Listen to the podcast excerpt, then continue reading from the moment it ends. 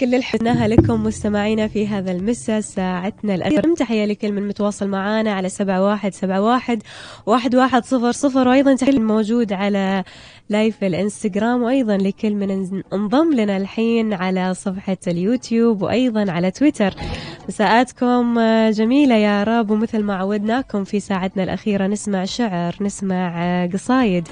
ضيفنا لليوم مستمعينا شاعر واستشاري نفسي مدرب معتمد في علم النفس وحاز مرتين على المركز الأول على مستوى سلطنة عمان في الشعر الفصيح. وأيضا تم تصنيفه ضمن قائمة رواد الشباب العربي الأكثر تأثيرا لعام 2018 من قبل مركز الشباب الإماراتي في الإمارات. فخلونا نرحب وإياكم مستمعينا بضيف حلقتنا الشاعر يوسف الكمالي يوسف مساك الله بالخير ويا أهلا وسهلا فيك عبر أثير إذاعة الوصال يا مرحبا أختي سميره مساك الله بالنور والسرور وشاكر لكم هذه الاستضافة. الله يعطيك العافية يا رب، بداية يوسف ما أعرف إيش رأيك نبدأها بقصيد أو شعر كذا على طول؟ يلا سم. نسمع إيش بتسمعنا؟ آه خل ابدا بشيء خفيف أقول أعيديني إلى لغتي إلى صلتي بأشباهي. أعيديني إلى ألقي إلى نسقي إلى جاهي إلى كوني إلى لون القديم الأحمر الزاهي. أعيدي أول الأمطار في إعصارك الداهي. أعيدي أحرفي للنار من صحف وأفواهي أعيدي جفني الغافي أعيدي قلبي الواهي. أنا ابن رواية البؤساء يا ابنة شعري الراهي قفزت إليك فوق دمي وفوق فمي وأواهي وفوق الفكر والفتوى وفوق الآمر الناهي. فباهي بالذي يأتيك فوق جروحه. باهي وقولي ذات أغنية أحبك دون إكراه. عيونك منبع التقوى وصوتك صحوة الله ووجهك في سماء الروح معراج إلى الله. الله عليك وصح لسانك يا يوسف يعطيك العافية. الله يعافيك. يوسف خبرنا كيف تنظر بعد هذا العمر والقصائد والمشاركات كلها اللي مريت عليها إلى ذكرياتك القديمة؟ وهل أنت راضي عن كل التجارب اللي مريت فيها؟ آه هذا على فكرة سؤال وايد أحلى من سؤال حدثنا عن بداياتك الشعرية لأن أعتقد ما في شاعر ما جاوب على هالسؤال 500 مرة بحياته. ف... أكيد. الذكريات سميرة يعني ما في شيء إذا أنا برجع ورا. يمكن قبل كنت أحس أني متفرد وكنت آه وايد عندي حس التنافس أني لازم أصعد وأصير من الشعراء الأوائل في السلطنة ولازم أبرز وأشتهر وكذا وأفوز بالمسابقات. م. ولحظتها كنت أتوقع أني راح أصنع فعلا قصة وذاكرة استثنائية. لكن الحين وأنا أكبر شوي أطالع لورا يعني أعتقد كل الناس مروا بهذه المرحلة وأكثر لما مثلا درست عن مراحل وإحنا نتمنى لك التوفيق إن شاء الله في كل المشاوير القادمة بإذن الله. طيب يوسف وش رأيك بالكم الهائل من الشعراء اللي ظهروا اليوم على السوشيال ميديا؟ طبيعي أختي سميرة أن كل إنسان يبحث عن أول شيء متنفس عن إحنا نسميه تطهير نفسي. عرفتي لما أنت تمرين بتحدي معين بضغط معين لازم يكون عندك منفذ يعني. فكل الناس راح يتوسلون الكتابة أو الرسم أو التصميم أو الرياضة أو التفكير أو مثلك انت مثلا تقديم برامج معينة الظهور التواصل. هذه سميرة كلها منافذ مفتوحة لكل الناس منافذ يعني تشبه تماما رئة الإنسان. فما نقدر نقول حق إنسان لا أنت المفروض ما تكون عندك رئة تتنفس منها. ليش؟ لأن طريقة تنفسك آه مو عاجبتني مثلا. لا فكل الناس المفروض يكتبون سواء يكتبون شعر يكتبون آه رسائل حق أصدقائهم. كل الناس لازم يمارسون هذه ال ال الهوايات وال وال آه، وال- وال- والزفير والشهيق الطبيعي الكوني. بدون ما حد يعني يحجر عليهم أو يضيق عليهم هذه المساحة. فأنا أشوف أن هذا شيء طبيعي جدا وأتمنى أنهم يكثرون زيادة إن شاء الله. جميل. طيب آه، يوسف آه، يعني اللي نشوفه أنك أنت متألق في الشعر الفصيح وبين الشعر آه، النبطي والفصيح. آه، أعتقد أن الشعر الفصيح هو الأقرب لقلبك. صحيح؟ آه، يعني آسف أخالفك في هذه النقطة أنا ما راح أخالفك وايد بس أنا أحب الشعر الفصيح إلى اليوم آه، عفوا الشعر الشعبي مهم. إلى اليوم أكثر من الشعر الفصيح وأستمع الشعر الشعبي أكثر من استماعي للشعر الفصيح لكن آه، قدري كان أني أمتلك آه، الشعر الفصيح لأني ولدت في بيئة أو في ظروف اجتماعية يعني حدتني إلى هذا المسار ولا أنا كنت أصلا أبحث عن آه، عن الشعر الشعر الشعبي ووجدت الشعر الفصيح. وما زلت إلى اليوم أشعر أن الشعر الشعبي على مستوى المحتوى وعلى مستوى المعنى متفوق بمراحل إذا قارناه بتركيبته ال- البسيطة ولغته السهلة متفوق جدا في آه، قدرته على التفاعل مع المجتمع. وهذا وهذا المفروض انه يكون دور الفن في الحياة أنه يتفاعل مع المجتمع إلى أعمق درجة ممكنة. بالفعل ويمكن مثل ما قلت الشعر آه، الشعبي أو النبطي هو المنتشر أكثر شيء لكن قلة قليلة من الشعراء اللي يكتب آه، بالفصيح آه، لو توافقني بعد الرأي ولا آه، يعني ما عندي إحصائية بس غالبا من خلال انطباعي أعتقد أن هذا كلام صحيح ولان الشعر الفصيح فيه اشتراطات آه، لل- للإتقان. يمكن أكثر من الشعر أكثر من الشعر الشعبي على مستوى ال- البنيه على الأقل. بالفعل. طيب يوسف إيش بتسمعنا الحين؟ خل نسمع كذا قصيد وشعر. إيش بتسمعنا؟ طيب ما دام تكلمنا عن الشعر خلينا نقول شيء عن الشعر شيء خفيف ممكن بعدين نسمع. نقول شيء ثاني. أقول آه، لا تحزنوا أصدقائي. من نكسة الأدباء. هذا البياض شفيع للأحرف السوداء المشركون عليه في حلية الأنبياء. ما الشعر إلا انقلاب على حروف الهجاء؟ ما الشعر إلا انسلاخ من هيكل الأشياء؟ ما الشعر إلا انفلات للعالم اللانهائي هذا الضجيج المعرى في لعبة الأصداء. هذا الذي ليس شعر بألسن الشعراء. أما الذي نشتهيه ما زال محض اشتهاء أرواحنا. كائنات عديمة الأسماء لم يشعل الشعر منها إلا فتيل الدعاء. في ذلك. في ذلك الوحل حرف معلق بالسماء. الله عليك وصح لسانك الشاعر يوسف. طيب آه، يوسف هل تؤمن بأن الشعر قادر على تغيير العالم إلى ما هو أنقى وأصفى في ظل السلم والسلام بعيد عن الحروب؟ آه، تغيير تغيير اجتماعي أنه مثلا يقود ثورة اجتماعية أو حركة سياسية أو نضال سلمي معين فما أعتقد لكنه ممكن يشارك ممكن يكون شريك في كل هذه الأشياء. جميل. طيب آه، الصادق المفضوح هذا عنوان آه، ديوانك. ليش هذا العنوان؟ آه، أنا أحب أختي سميره حتى في شعري وفي حياتي بشكل عام أني أكون إنسان ملتصق بالواقع. م. يعني ما أحب أني أنا أبتعد في المجاز وفي الخيال والناس عايشة بوادي آخر. فهو واقع الشعر بالنسبة لي أنا. هو فضيحة فضيحة متداولة. وهو الفضيحة اللي يتسامح المجتمع في انتشارها. يعني لو انتشرت لي فضيحة مثلا في مقطع آه، فيديو. يمكن الناس ما يغفروا لي يمكن يقطوني بالسجن حتى. سجن آه، معنوي وسجن آه، قانوني. لكن إذا نشرت فضايحي في هذا الديوان في هذه الأوراق راح يستمتعون الناس بهذه الفضايح ويقولوا لي هل من مزيد؟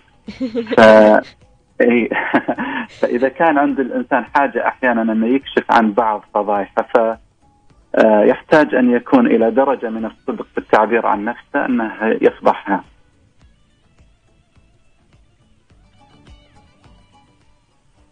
وين راح الصوت؟ تسمعيني؟ أنا أسمعك. أوكي. الله يعطيك العافية يا رب. طيب يوسف اختيار عناوين الدواوين والقصائد أحيانا تكون صعبة. فكيف تختار هذه العناوين؟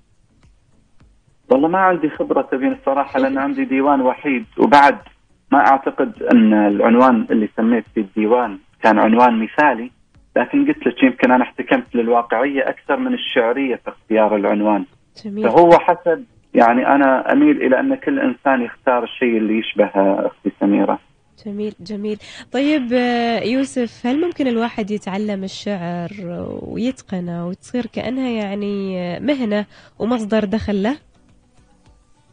ما ما في يعني ما أدري إذا في يعني بس ما ما ودي أعمم. بس ما أعتقد أن الموهبة أو الهواية ممكن تكون مصدر دخل دائم. ممكن تكون مصدر دخل موسمي في بعض المواسم في بعض المشاركات حسب الطلب يعني وحاجة الناس. لكن تدرين سميرة لو حولناه مصدر دخل دائم راح نشوه المحتوى الشعري أو الفني أو أيا كان لأن إذا صار أنا مصدر رزقي الشعر فأنا مضطر أكتب شعر في كل الحالات سواء كنت أحتاج أني أكتب شعر أو مررت بتجارب حياتية وعاطفية. ومواقف فكرية ومعرفية تخليني تدفعني للكتابة. وفي حالة أني ما أحتاج أني أكتب لكن أنا مضطر أني أظهر وأشارك في أمسيات وأشارك في برامج وأغاني وكذا. فهذا راح يخليني أتصنع وأتكلف الكثير من الشعر. وهذا يعني من قديم النقاد في الشعر يميزون بين الشعر اللي يسمونه مطبوع والشعر المتكلف. أو أو المصنوع. فهذا الشعر اللي بيتحول إلى مصدر دخل بالضرورة راح يتحول إلى شعر مصنوع صناعة. بالفعل وهذا يفسد المحتوى. جميل. طيب يوسف يقول الشاعر المكسيكي الراحل أوكتافيو إن الحب موقف بطولي وأعظم ابتكار للحضارة الإنسانية. فكيف توظف نعمة الحب لخدمة متخيل القصيدة لديك؟ آه. أنا ما أعتقد سميرة أن في طاقة أقوى على مر الوجود على مر التاريخ من طاقة الحب آه في تغيير مسارات حياة الإنسان. قبل ما قبل ما يستخدم هذه الطاقة في التعبير أصلا يعني هو يسمو بروحه يسمو بذوقه يسمو بجوارحه يسمو بمخيلته وأفكاره من خلال طاقة الحب. فالحب أعظم استثمار ممكن يستثمر فيه الإنسان إذا أحسن آه الاختيار. وأنا أنا عندي اعتراض يمكن أنا بديت بقصيدتي الأولى لما قلت عيونك منبع التقوى وصوتك صحوة الله. ووجهك في سماء الروح معراج إلى الله. إحنا عندنا كثير من القصائد الخالدة حتى من القديم. أختي سميرة تأرخ الحب على أنه الضياع اللي خلى الإنسان يترك الفضيلة ويترك الرشد ويشطح بعيدا عن الاتزان وبعيدا عن أهله ومجتمعه ومعاييره المعايير الخلقية والاجتماعية حتى مثلا يكسب أو يصطاد هذا المحبوب. فكأنه يعني يتلطخ بالوحل حتى يصل إلى إلى إلى ذلك المحبوب. فكيف كيف إحنا وصلنا إلى مرحلة من التعبير عن الحب؟ أنه يأخذ هذه الصفة الأقرب ما تكون إلى ما ابي اسميها الغريزية يعني آه لكن وايد أسأنا في استخدام الحب. أنا أعطيك أمثلة عشان ما ما أروح بعيد في التنظير مثلا من الدواوين العرب المشهورة قل للمليحة في الخمار الأسود ماذا فعلت بناسك متعبدي؟ قد كان شمر للصلاة رداءه حتى وقفت له بباب المسجد. ردي عليه صلاته وصيامه لا تفتنيه بحق رب محمد. فهذا الحب في مواجهة الصلاة يعني الحب في مواجهة العبادة في مواجهة السمو الروحي. خذي مثال آخر مثلا لمجنون ليلى لما راح الحج. قال أتوب إليك يا رحمن مما جنت قلبي أو جنيت فقد تكاثرت الذنوب وأما من هوى ليلي من هوى ليلى وتركي زيارتها فإني لا أتوب. ف يعني صار هو المعصية الوحيدة اللي ما يستطيع الإنسان انه يتوب عنها. وخذي أمثلة كثيرة ما ودي أطول عليك. في وصف الحب بانه ذنب وأنه خطيئة وأنه آه، آه، جريمة وأنه آه، وحل أو كذا يتدنس فيها الإنسان. أنا أحس أن لازم نقود ثورة في تصحيح مفهوم الحب على المستوى الفني والشعري. الله يعطيك العافية. وأنت تتكلم تذكرت أغنية مؤيد حب راس وهو يقول ظلمنا الحب وايد وهو منا بريء. فيعطيك العافية يا رب. إيش بتسمعنا الحين يوسف؟ الله يعافيك. آه خلي سمعت شيء عن الحب عيل. نسمع. أقول آه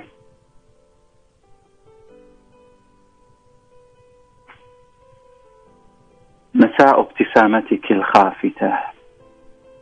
تذوب من النور مثل الهلال وتخفت لكنها لافتة بعين الذي أرهقته الليال ووجنتك الوردة النابتة على تل خديك. فوق الرمال عيونك أحلامي الفائتة. يكحلها حلم لا يزال وكم فيك من جمرة؟ ساكتة ولكن بعض السكوت اشتعال. أحب ملامحك القانتة. حياة حياء ضياء جمال وشخصيتي لم تعد ثابتة تميل مع القلب. من حيث مال خذيني أسيرا. خذيني طليقة.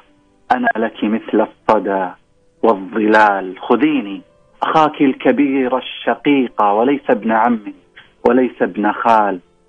وشيخا يقول كلاما عميقا وطفلا شقيا. يحب الجدال. خذي الشعر إن شئت. دون الموسيقى فمحض القصيدة سحر. حلال خذيني محبا.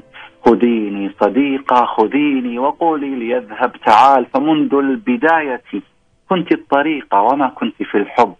محض احتمال خذيني من الحلم.